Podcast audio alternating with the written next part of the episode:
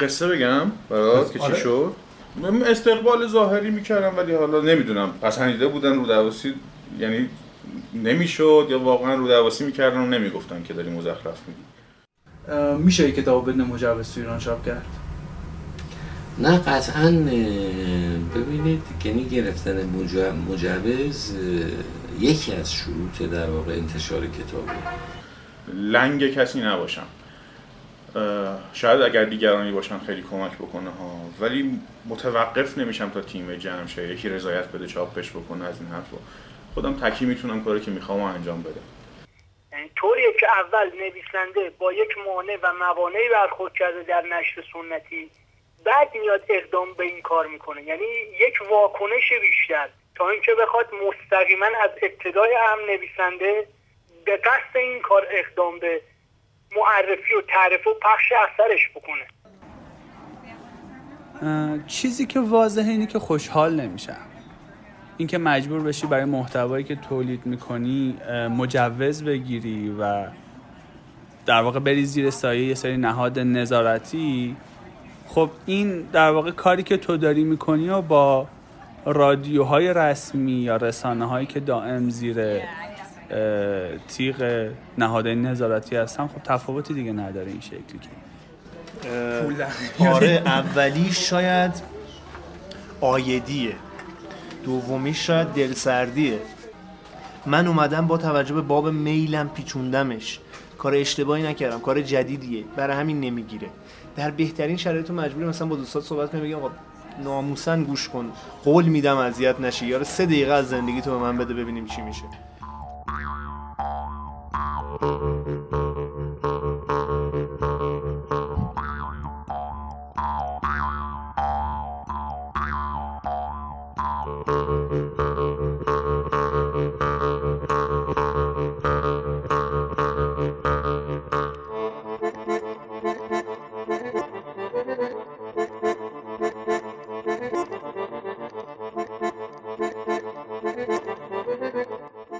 سلام به قسمت ششم پادکست چسب زخم خوش اومدین.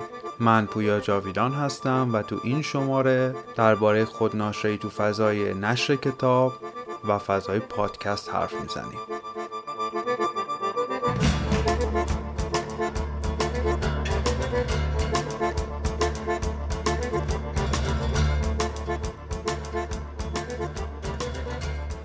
خودناشری پیدا کردن ناشر رو دور می‌زنه.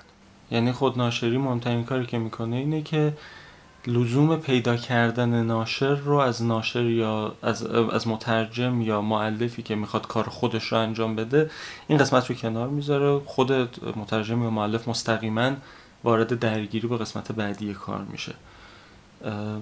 فقط اون قسمت اولش. منتها این دور زدن یک بهایی داره. این دور زدن بهاش چیه؟ بهاش اینه که اون وقت حمایت های ناشر رو توی مراحل بعدی اون پدید آورنده به طور کامل از دست میده. در مرحله که کتاب چاپ میشه هیچ پخش معتبری در ایران با خود ناشرها کار نمی‌کنه. ولی پخش های کتاب با ناشران شناخته شده خیلی راحت و با ناشرهای کوچیک با یه خورده سختی کار می‌کنن. کتاب فروش از خود ناشر کتاب نمی‌گیره.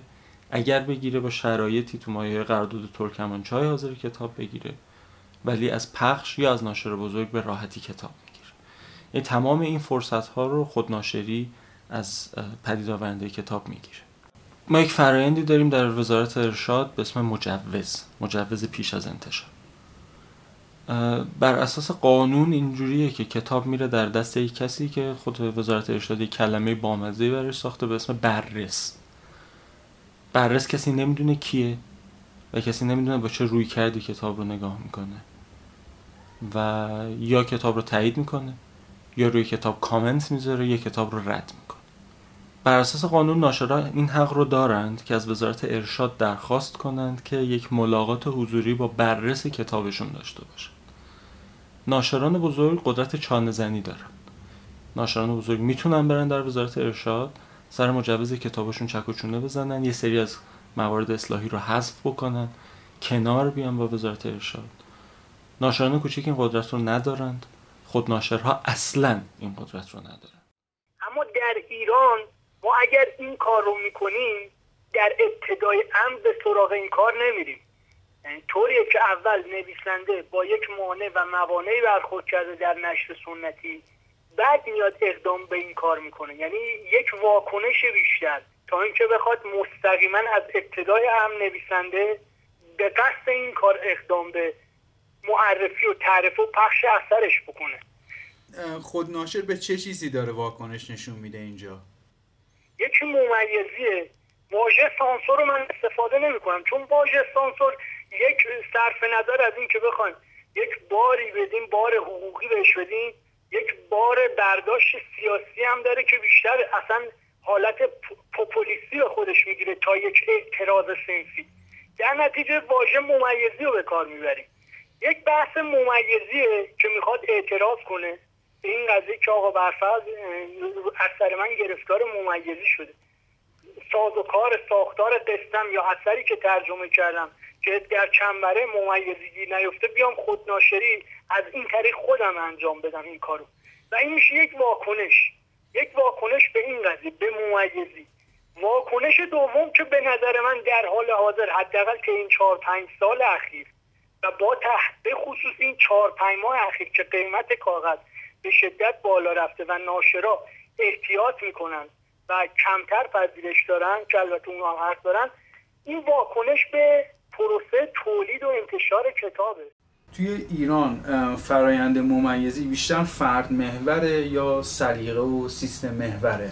خب سیستم محور خب یه مجموعی از ایناست. یعنی مثلا فرض کنید اولا که کلید واژه‌ایه. یعنی مثلا یه چیزی دارن متن رو می‌ذارن مثلا اونجا اینو می‌زنن بین آقا هر چی این کلمات اینجوری رو داره اینا رو بیار بیرون مشخص کن. اینو نویسنده ها و ناشر ما بهش دسترسی دارن؟ نه. نه ندارن. این مثلا خب این بسته به مورد در حال تغییر تحول دیگه. مثلا یه موقع ممکنه که واژه شراب اشکال نداشته باشه ولی یه موقعی شما می‌بینید که نه. حتی شراب رو هم مثلا میگن نباید باشه. ممیزی یه قسمت ماجراش اینه که به تو به عنوان پدید آورنده اجازه نمیده اونجوری که می‌خوای بنویسی. قیچی ور میداره هر که باب میلش نباشه در میاره میندازه دور. اما مشکل بزرگتر شکل دیگری از ممیزی. اون شکل دیگر از ممیزی چیه؟ اون شکل دیگر از ممیزی اینه که نهادها نه الزاما نهادهای حکومتی. نهادهایی که نبز بازار نشر در دستشونه تو رو سانسور می‌کنه. مثلا بهش ممیزی بدنه. دقیقا.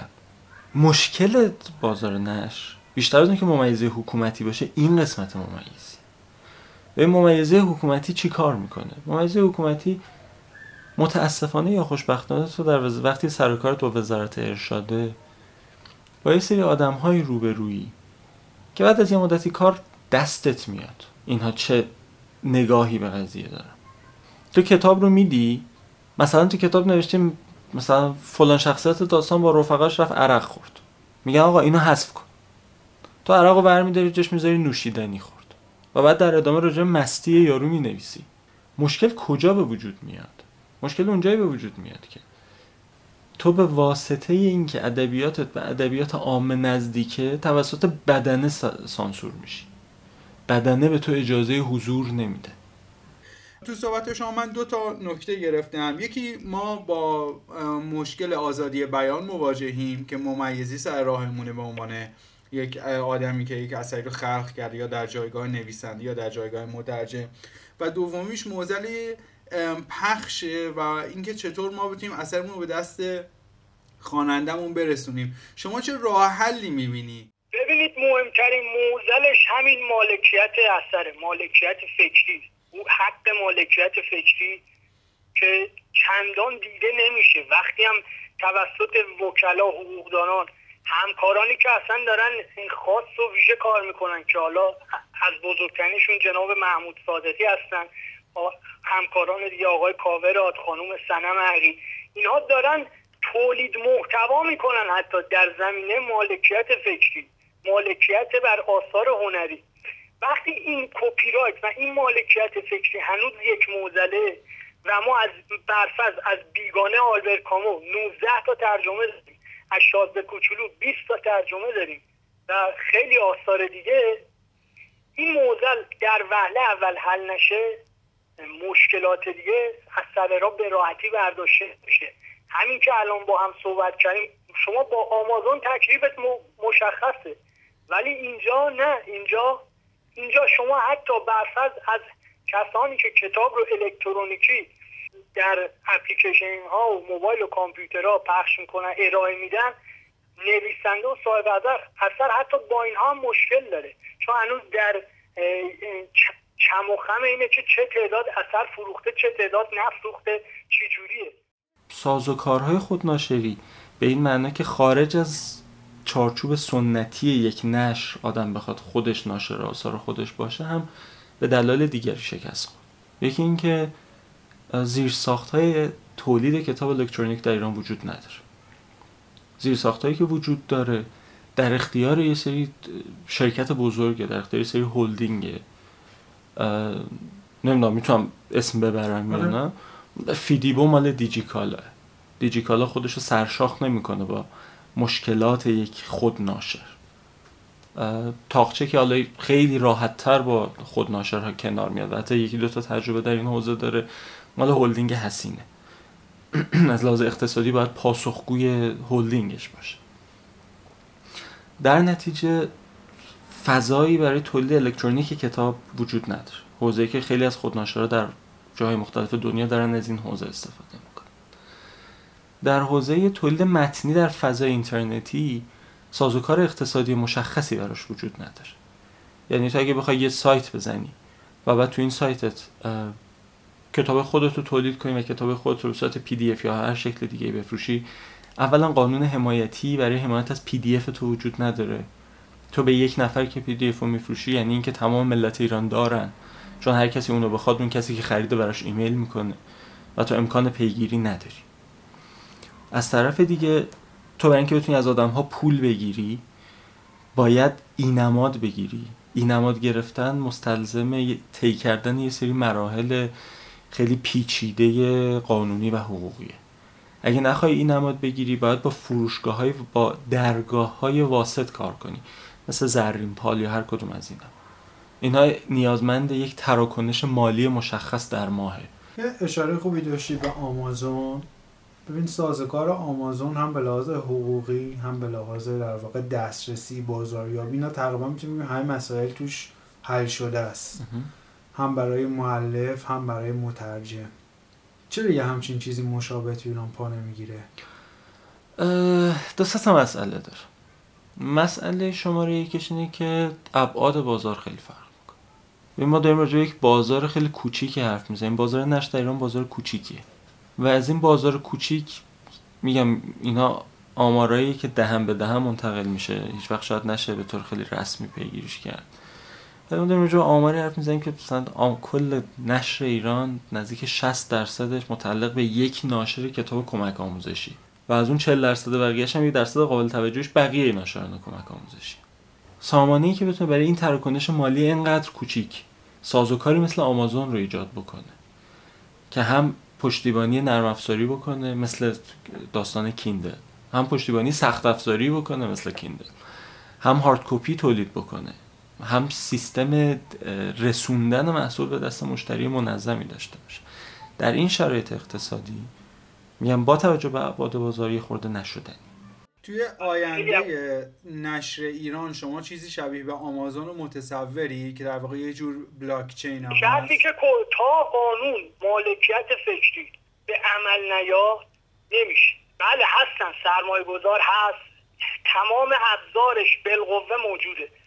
چه سخت افزار چه نرم افزار چه سرمایه گذار. ولی ولی قانون باید رعایت. طرف بیاد بگه من بیام مثلا بیگانه کامو رو بدم با ترجمه فرانسوی بعد یه چهار تا دیگه بیان این کار رو منتشر کنن. یا اورهان پاموک رمان جدیدشو. بیاد مترجم بیاد بگه من آخرین رمانش رو از ترکی استانبولی ترجمه کردم. بدم به اون اپلیکیشن یا نرم افزار. بعد یهویی همزمان 15 تا ترجمه خوب و بد منتشر بشه و خب سرمایه طرف از بین میره. جاهای دیگه دنیا تو وقتی می‌خوای کتاب رو ترجمه بکنی باید با ناشر اولیه کتاب صحبت بکنی. اجازه اون رو بگیری. و اگر کسی دیگه ترجمه از اون کتاب ارائه بده تو به عنوان کسی که رفتی رایت اون کتاب رو از ناشر اولیه گرفتی می‌تونی اعتراض بکنی. یا اصلا تو حق نداشتی این کتاب رو ترجمه بکنی. حتی اگر ترجمه ترجمه خیلی خوبی باشه. حتی اگر ترجمه از ترجمه من بهتر باشه. right این کتاب مال من بود این پیوند کپی رایت داخل و خارج ایران چجوری می‌تونه برقرار بشه؟ ما چیکار باید بکنیم؟ ببینید این وظیفه دولته یا وظیفه بخش خصوصیه؟ یک نه یک کنوانسیون جهانیه که ایران کنوانسیون جهانی مالکیت فکری و حق کپی رایت ایران به این کنوانسیون نپیوسته. اگر ایران به این کنوانسیون بپیونده ماجرا تا حد زیادی حل شده است. مضاف بر این که عده مخالفان میگن که آقا اگه این کار صورت بگیره قیمت کتاب وحشتناک میره بالا. یعنی ما باید پول گذافی به ناشر خارجی بدیم. برای ترجمه مثلا یه اثر از بازاک ما باید پول وحشتناکی به ناشر بدیم. از این سو مثلا یک کتابی که سی تومن چل تومن قیمتش باید دیویس هزار تومن بفروشیم. فرض کنیم که الان شما مثال زدی از شازده کوچولو 20 تا ترجمه وجود داره خب؟ بله. وقتی که ناشر ما نمیره حق نشر رو یا حق پخش رو حق تعلیف رو از اون ناشر اصلی یا نویسنده اصلی خارج از ایران بخره مطمئن باشه که به غیر از خودش کسی تو ایران دیگه نمی‌تونه این کارو بکنه. وقتی خودش این کار نمی‌کنه چطور می‌تونه انتظار داشته باشه که بقیه این حق رو به رسمیت بشناسن؟ این موقعیت این مقدار تنز نیست موقعیت حتی تنز هم نه پارودیه. واژه پارودی رو بکار چون تنز یه ذره گزنده است. پارودی حالت سخره داره. ما بگیم پارودیه بهتره. یک موقعیت پارودی که هستن این قضیه؟ و ما تا این رو حل نکنیم در موسیقی اتفاقات خوبی افتاده. در موسیقی بلاکچین وارد عمل شده. یعنی مسائل حقوقی بلاکچین نمونه بارزش سایت دیپتون این واسطه ها تمام از بین رفته ولی تکلیف خواننده و آهنگساز با اون سایت یا اون استارتاپ مشخصه. واسطه ها نیستن طرف اثر ارائه میده و تکلیف شما بیپتون نمونه خوبیه. تا در زمینه موسیقی و آثار صوتی. یک جور بلاکچینه یکم مصادیق بارز بلاکچین در ایرانه که خیلی هم خوبه. یکی از امکاناتی که دنیای دیجیتال به حوزه نشر هدیه داده پدیده پرینت دیمند یا چاپ بر اساس تقاضاست. یه روش کم ریسک برای اشخاصی که سرمایه زیادی برای چاپ انبوه و بازاریابی اثرشون رو در اختیار ندارن. و به عنوان یک خودناشر توان رقابت با ناشرین مطرح رو هم ندارن. پدیده چاپ بر اساس تقاضا اینجوری کار می‌کنه که یک نویسنده یا معلف اثری رو به دلیل شیوه نگارش خاصش یا اینکه درباره مسئله حساسیت برانگیزیه یا مطابق سلیقه عموم نیست یا یک تجربه ادبی خاص و نوعه نتونسته توی سیستم سنتی نشر چاپ بکنه و در واقع هیچ ناشری حاضر به ریسک و سرمایه گذاری روی اثرش نبوده. توی این حالت میاد سراغ print on demand وقتی میاد سراغ print on demand می‌دونه که سرمایه و امکانات خاصی قرار نیست برای این کار اختصاص بده و باید به وبسایت های رجوع بکنه که توی این حوزه هست و می‌تونه اثرش رو حتی برای یک نسخه به دست مخاطبش برسونه. یکی از مزیت های دیگه روش چاپ بر اساس تقاضا اینه که شما مطمئن هستی که کتاب در هر کجای دنیا که تحت پوشش سرویس اون وبسایت یا مؤسسه هست بدون واسطه درب منزل به مخاطبه تحویل داده میشه. یه مثال بزنم. خیلی از کتاب های خاص مثل کتاب یک نویسنده ایرانی زبان در خارج از ایران فرض کنید نویسنده مثلا در لس آنجلس زندگی می‌کنه یک مخاطبی در واتیکان داره. از همین طریقه در واقع شیوهی که این کتاب براش توی امریکا چاپ میشه و بعد برای مخاطبش فرستاده میشه همین داستان پرینت آن دیمنده آمازون هم برای خیلی از نویسنده هایی که در واقع خواستن مثل همین مثالی که زمین نویسنده ایرانی زبانه فرض کنید تو امریکا یه مخاطبی داره در اروپا یا در شرق دور. از این طریق این سرویس انجام میشه و اصلا بر اساس این مقروم به صرف است این هدیه دنیای دیجیتال به دنیای نشر. در واقع می‌تونیم بگیم هدیه دنیای دیجیتال به خودناشرها. یکی از بزرگترین امکاناتی که چاپ بر اساس تقاضا توی بازار نشر فراهم می‌کنه حفظ تکسر سلیقه است. شما دارای هر گرایشی در ادبیات و کتاب باشی می‌تونی نیاز خودت رو برآورده کنی. هم به عنوان نویسنده هم به عنوان مخاطب. می‌تونین همدیگه رو پیدا بکنین. حتی اگه سلیقه ادبیتون و علاقتون خیلی خاص باشه و به همین دلیل ناشرا حاضر به ریسک روی اثر شما نباشن. ممکنه کتاب باب میل سلیقه عمومی نباشه. اما این روش به نویسنده های این امکان رو میده که حتی برای مخاطبانی به تعداد انگشتای یه دست دست به تجربه و نوآوری بزنه و مخاطب هم از شر مهندسی سلیقه ممیزی دولتی ممیزی بدنه و پیشخون تکراری کتاب فروشی ها در امان باشه. یه تصوری به وجود اومده که خود ناشری یک شکل کاملا فردگرایانه است. و آدم هایی که دارن تو این حوزه کار می‌کنن هم دارن عمدتا به این شکل عمل می‌کنن. در حالی که در تاریخ نشر در دنیایی که نگاه بکنیم بسیاری از ناشرانی که الان ناشران سرشناس و ناشران بزرگی هن دقیقا از دل همین محدودیت ها آمدن بیرون. یعنی چی؟ یعنی که دو تا سه تا نویسنده مترجم هرچی. کتاب فروش حتی. نشستن دور هم دیگه دیدن آقا این این سیستم امکان پذیر نیست. این سیستم شدنی نیست. این انحصار قولهای بازار از یه طرف فشار حکومت از یه طرف مهندسی شدن سلیقه از یه طرف امکان نفس کشیدن رو از ما گرفته. خیلی خوب. حالا ما چی کار می‌تونیم بکنیم؟ به یک شکلی از کلکتیو رسیدن به یک شکلی از خودناشری اشتراکی رسیدن. یعنی چی؟ یعنی اینکه پنج تا مؤلف نشستن کنار هم دیگه. گفتن خیلی خوب. تمام توان همدیگه رو میریزیم توی یک کاسه. به مسابقه یک واحد خودناشر کار می‌کنیم. ده تا مترجم نشستن دور یه مجموعه. گفتم ما زورمون رو با هم می‌زنیم. گذشت از یه سری تجربیات موفقی که یه ذره حمایت های خارجی بینشون بوده خود این هسته ها در خیلی از جاهای دنیا موفق شدن. گالیمار تو فرانسه اینجوری شده یک ناشر بزرگ. آدمهایی که هیچ ناشری راشون نمی‌داده.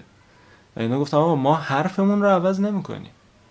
تنها کاری که می‌کنیم اینه که خودمون با هم زور می‌زنیم. نشریه ژاکوبن توی امریکا همینجوری را افتاده. یه سری جوونی که هیچ کدوم از نشریات رسمی مطالب اینا رو چاپ نمی‌کرده چون اسم رسمی نداشتن با هم نشستن نشریه خودشون رو راه انداختن. و الان بزرگترین نشریه اجتماعی سیاسی چپگرای امریکای شمالیه. انتشارات ورسو همینطور. به نظرم بزرگترین راهش اینه. یعنی اینکه آقا من مثلا کارم پادکسته من مترجمم من گرافیستم من دارم تو شبکه های اجتماعی کار می‌کنم. ما هممون یک مسئله مشترک داریم. بنابراین میایم به هم کمک می‌کنیم. توی که پادکست داری وقتی مثلا فلان مترجم داره یک اثری رو به صورت خود ناشری منتشر می‌کنه میارمش باش صحبت می‌کنم پروموتش می‌کنم. از اون طرف اون گرافیسته کمک هم کمک می‌کنه به اون مترجم یا اون معلف براش کار جلدش آماده می‌کنه براش صفحه آرایی می‌کنه کارش رو کارش رو قابل ارائه می‌کنه. تمام این آدم ها به همدیگه کمک می‌کنن. و بعد اینها هسته هایی به مرور می‌سازند که نه بازار. و نه حکومت امکان بلعیدن اینها رو ندارند ما نمونه رو تو خود ایران هم داشتیم. مجموعه هایی که اومدن یک دوره فعالیت کردن یک دوره کار کردن کارشون دیده شد کارشون خونده شد. منتها دقیقا دچار همین بحران شدن که کم کم آدم ها حس کردن که خیلی خب من الان دیگه به واسطه اونجا اسمی برای خودم ساختم که می‌تونم از این اسم استفاده کنم. گروه ها از هم پاشیده. ولی اگر این گروه بتونه بر اون هویت جمعی تأکید بکنه و بمونه روی اون هویت جمعی می‌تونه گروه هایی بسازه که از بازار قدرتمندتره از حکومت قدرتمندتره و می‌تونه با مردم آشتی کنه.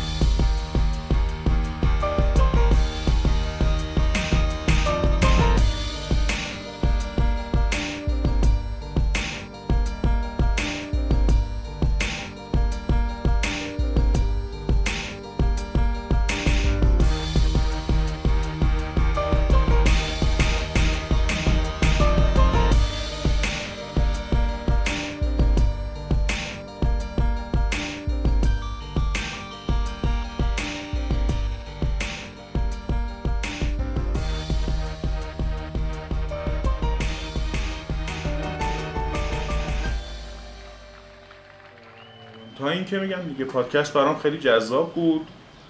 دو سه تا ایده داشتم که یه چیزی ازش در بیارم. اون دو سه تا رو این امتحان کردم و دیدم خیلی چیز مزخرفی در اومد ازش.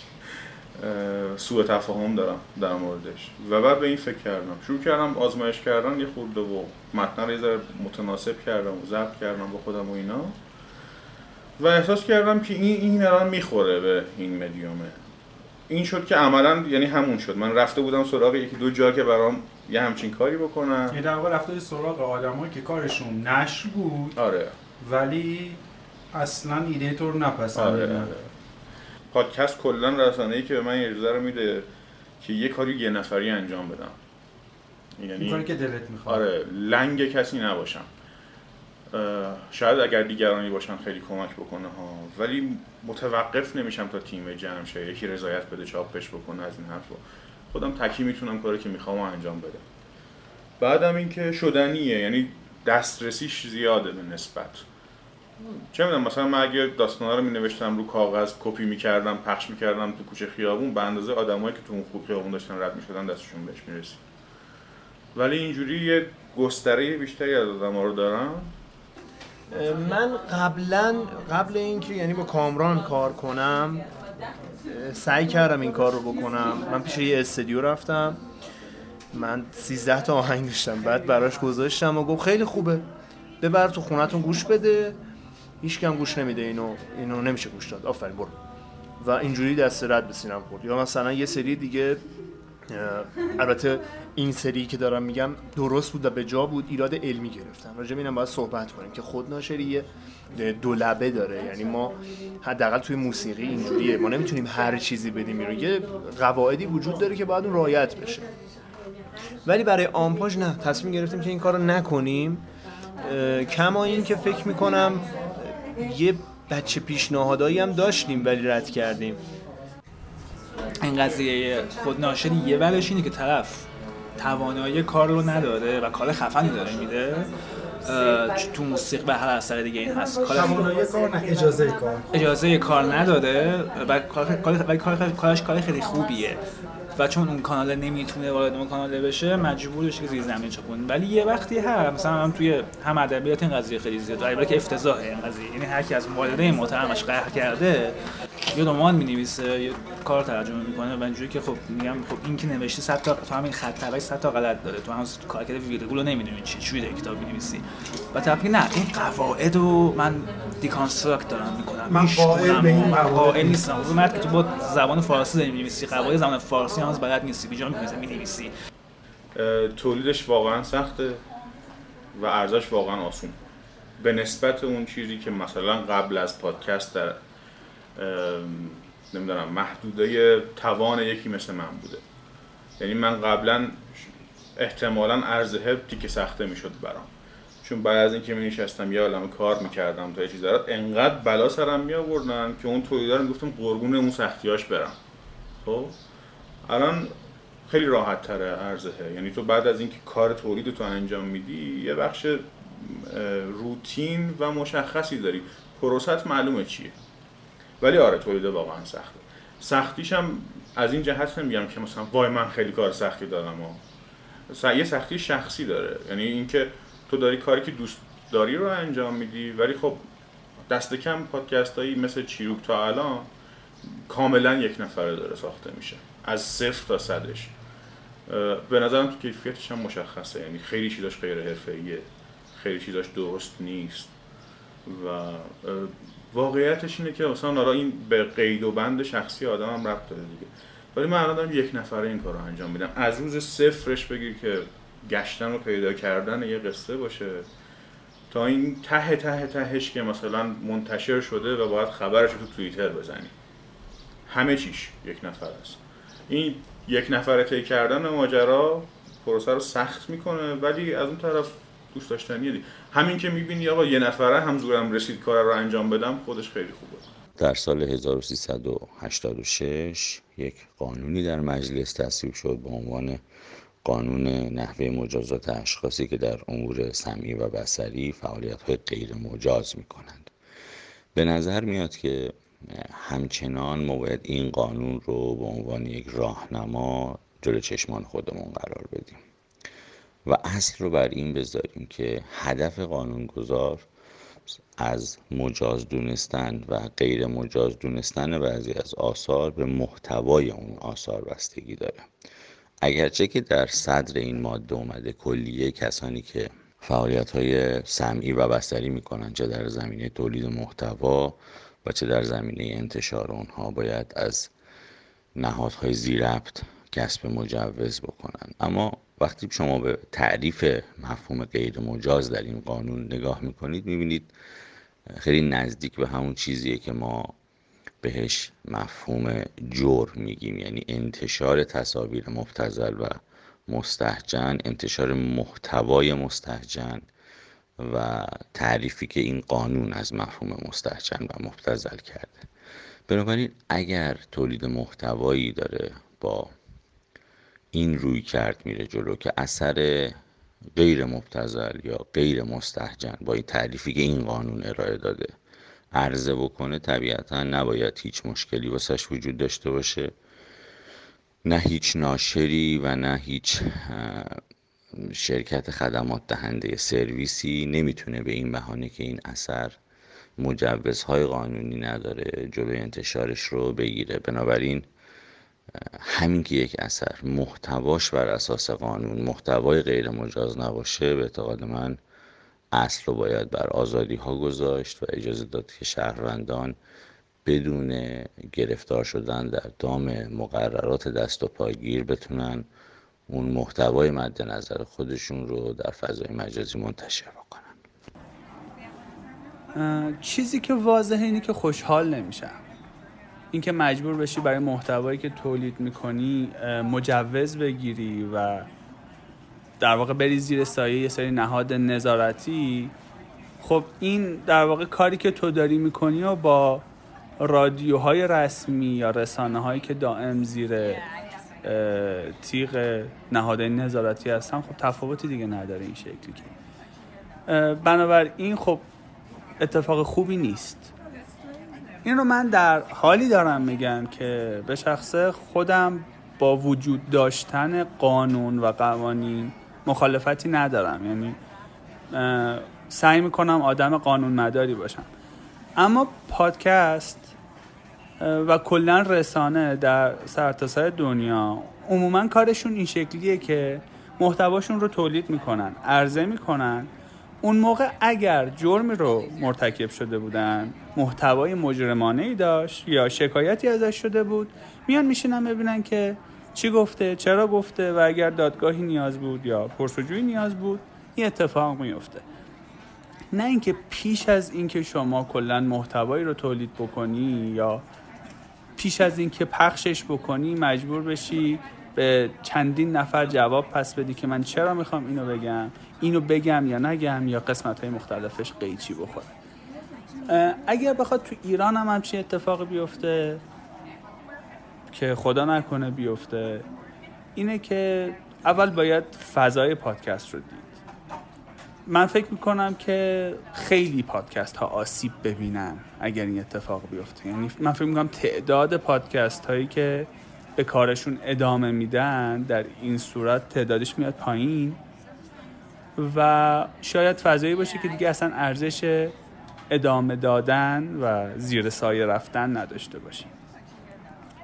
اما به حال باید ببینیم اگر این اتفاق بیفته چه مقتضیاتی داره چه چیزهایی داره. من امیدوارم که نشه. انتشار فایل محتوای صوتی چه در قالب موسیقی چه در قالب پادکست در فضای اینترنت به صورت قانونی منعی نداره. اصل رو ما باید بر آزادی های مشروع بذاریم و بگیم شهروندان می‌تونن به صورت آزادانه مشارکت فرهنگی داشته باشن در امور. در منشور حقوق شهروندی ریاست جمهوری هم حق مشارکت فرهنگی تضمین شده و به رسمیت شناخته شده. بنابراین باید اصل و قاعده رو بر این بذاریم که هر شهروندی می‌تونه فایل محتوای صوتی چه در قالب موسیقی چه در قالب پادکست رو به صورت آزادانه منتشر و عرضه بکنه. آره اولی شاید آیدیه دومی شاید دلسردیه. من به دفعات شده که کارمون رو دادیم بیرون بعد خواهرم اومده بهم گفته همونی که اولش میگه آمپاژ یعنی چی هستن اومده گفته که اگه خوب بودید بقیه میشنیدن. و وقتی من میام توضیح بدم بگم ببین این داره از فلان سایت با فلان بازدید میشن... شنیده میشه. شنونده ای که داره سال هاست که داره گوشش عادت پیدا می‌کنه به موسیقی سطح پایین. من اومدم با توجه به باب میلم پیچوندمش. کار اشتباهی نکردم کار جدیدیه برای همین نمی‌گیره. در بهترین شرایط مجبوری مثلا با دوستات صحبت کنم بگم آقا ناموسن گوش کن قول میدم اذیت نشی. یا سه دقیقه از زندگی تو به من بده ببینیم چی میشه. این پخش شدن انقدر کمه که تو دل سرد میشی. و ما حالا بعد از اینکه آمپاژ یه کمی جون گرفت. یعنی ما راه حلی هم که براش داشتیم این بودش که با یه شیبی اینو سختش کنیم. موزیکای ریتمیک گذاشتیم شاد گذاشتیم پر انرژی گذاشتیم که بتونیم لالوهاش آهنگایی رو بیاریم که گناه دارن. خیلی به من گفتن چرا فقط فارسی نمی‌ذارین؟ چون اون موقع نمی‌تونستیم مخاطب خوبی داشته باشیم. اما حسن یه در واقع رسانه مثل پادکست اینه که به هیچ کس و به هیچ چیزی وابسته نیست در قدم اول. نه استودیویی می‌خواد نه امکانات عجیب و غریبی می‌خواد و نه حتی اینکه شما لازم صدای خوبی داشته باشی یا گوینده خیلی قدری باشی. شما می‌تونید توی اتاق خودت با محتوای خودت محتوایی که لزوم هم نداره مخاطب خیلی زیادی داشته باشه. پادکست نقل معروفیه دیگه. در واقع نروکسته. برعکس رسانه های خیلی جمعی برادکست. این در واقع می‌تونه یه مخاطب حتی هزار نفری داشته باشه که عاشق موضوعت باشن. و این خیلی دلپذیره دیگه. یعنی تو اگر که یه مخاطبی داشته باشی که حتی کم باشه ولی از حرفی که تو می‌زنی به شدت استقبال بکنن شنوندش باشن و پیگیر باشن خیلی حس خوبی میده. و اینکه شما مجوزی به نهادی به اینکه من دارم این رو تولید می‌کنم. آیا اجازه دارم یا نه هم بستگی نداره. شما می‌تونی از گوشه اتاقت به اینترنت متصل بشی محتوات رو تولید بکنی در واقع آپلود بکنی و دیگرانی از سر تا سر دنیا این محتوای شما رو بشنون علاقه من بشن و در واقع دنبال کننده شما بشن. پر پر بگم یه خانواده 500 نفره یا هزار نفر است. پر گفتم ها این خانواده خیلی وقتا هوا هم دیگر داره. یعنی من خیلی هم دارم. نه جدی میگم. داری جدی میگم؟ آره واقعا. ببین ما گفتی نوازنده اینا. من داشتم فکر می‌کردم ما تا حالا این کار پول ندادیم برای کسی. یعنی من به طرف زنگ زدم گفتم آقا خوبی؟ من انقدر شنونده دارم. گفته آره می‌فهمم. منم انقدر شنونده دارم. منم 200 شنونده دارم. منم 200 دارم. میای با هم کار کنیم یه چیز جدید بسازیم؟ گفته آره. جسارت دارم. می‌دونی جسارت ساخت جدید. بد شد. فدا سر 200 نفر تو خیابون قرار ببینم بهشون میگم ببخشید کارم بد شد. ولی وقتی تو دیستریبیوشن خیلی گسترده ای داری هر کل مثلا ایران بشنون بد شد نداریم. بد شد سهام یه شرکت داره میاد پایین. یعنی چی بد شد؟ باید خوب بشه و اتفاقا همین که باید خوب بشه باعث میشه که بد بشه. یعنی تو یه لوپی میفته که تلاش می‌کنه بهترش کنه و هی بدتر میشه.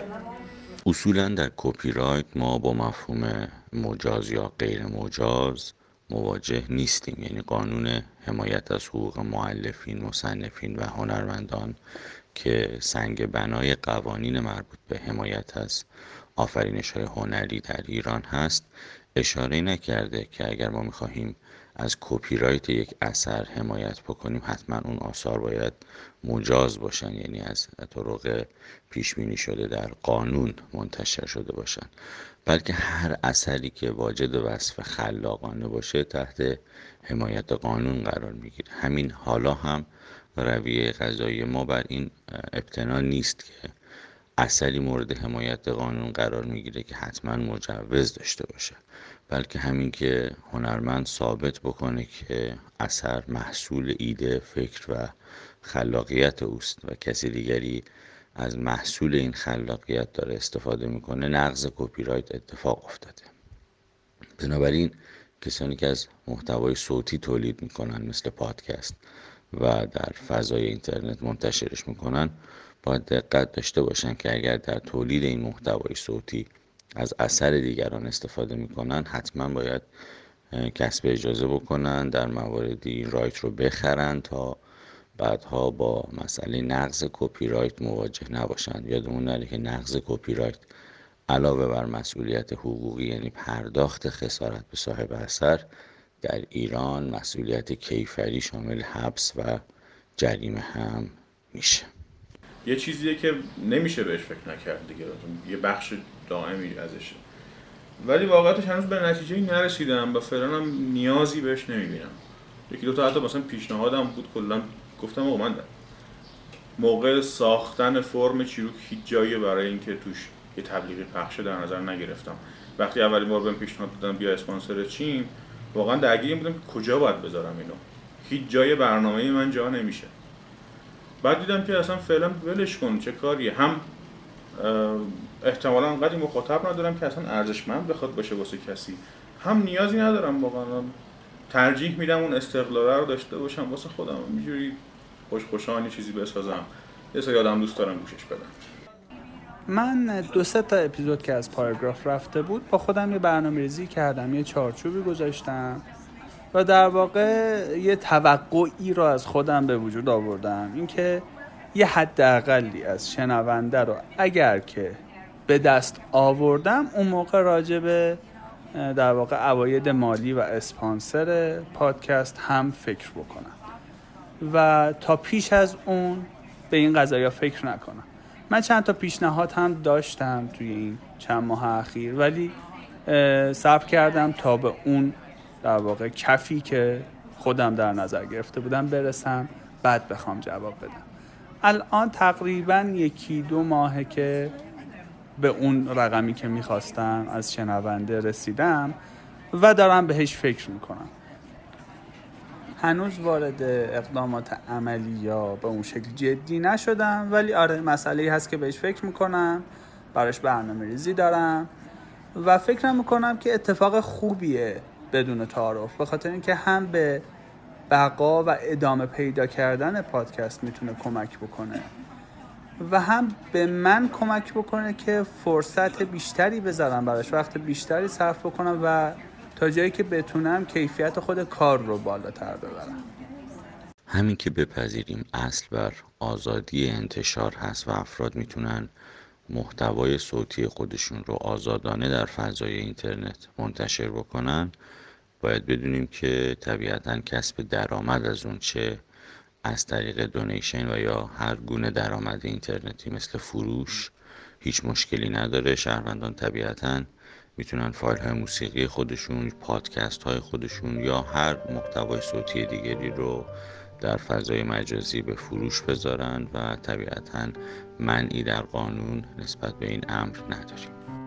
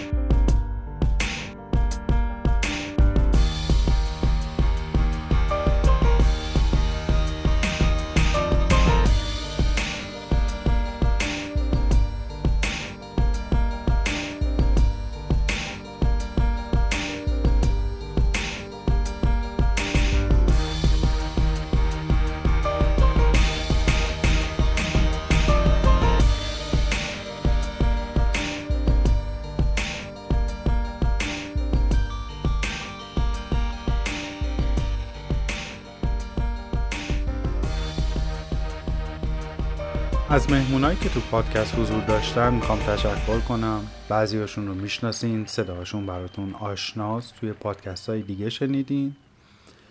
و من اینجا به ترتیب حضورشون توی این قسمت از پادکست چسب زخم معرفیشون می‌کنم. رضا اسکندری ناشر و مترجم بهادر امیر حسینی وکیل دادگستری محمود آموزگار صاحب نشر عامه و نایب رئیس اتحادیه ناشران و کتاب فروشان روز به استیفایی تهیه کننده پادکست چیروک شاهین پژهان و کامران برادران. از پادکست آن پاشکستن نمی‌دونیم یعنی چی؟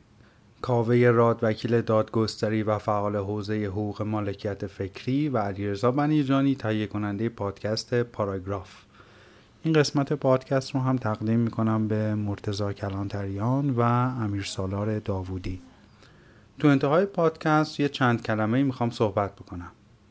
لوگوی پادکست رو عوض کردم یه دستی به سر گوشش کشیدم. من که خودم دوستش دارم و می‌دونم که شما هم خوشتون خواهد اومد. دست آریام که زحمتش رو کشیده درد نکنه. الان دو قسمته که پادکست رو روی ساند کلاود آپلود نمی کنم دلیلش هم اتمام ظرفیت حجمی اکانته دنبالش هستم که راه حلی براش پیدا بکنم. اما روی بقیه پادگیرها و جاهایی که گوش می‌کردین همچنان در دسترسه. پادکست چسب زخم رو روی تمامی اپهای پادگیر مثل Anchor، Podcast Addict، Castbox، Google Podcast، iTunes، Overcast، Spotify و Podbean. و خلاصه هر اپی که تا الان باهاش پادکست گوش می‌کردین می‌تونین بشنوین. فایل صوتی هر قسمت رو با یه هفته تاخیر روی کانال تلگرام چسب زخمم منتشر می‌کنم.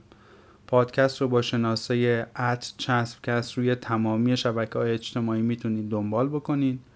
و بزرگترین کمکی که به من می‌تونین بکنین اینه که پادکست رو به بقیه هم معرفی کنین و توی اپلیکیشن ها بهش نمره بدین یا نظرتون رو اونجا بنویسید. اگر هم دوست دارین با من در ارتباط باشین و انتقاد یا پیشنهادتون رو مفصل تر از کامنت توی پادگیرها بگید بهترین راه حلش ایمیل ایمیل بزنین. چسبکست at gmail.com ایمیل پادکسته. اگر هم حال و حوصله ایمیل زدن ندارین توی توییتر یا اینستاگرام به هم پیغام بدین. کافی عبارت چسبکست یا پادکست چسب زخم رو به فارسی توی شبکه اجتماعی جستجو کنید.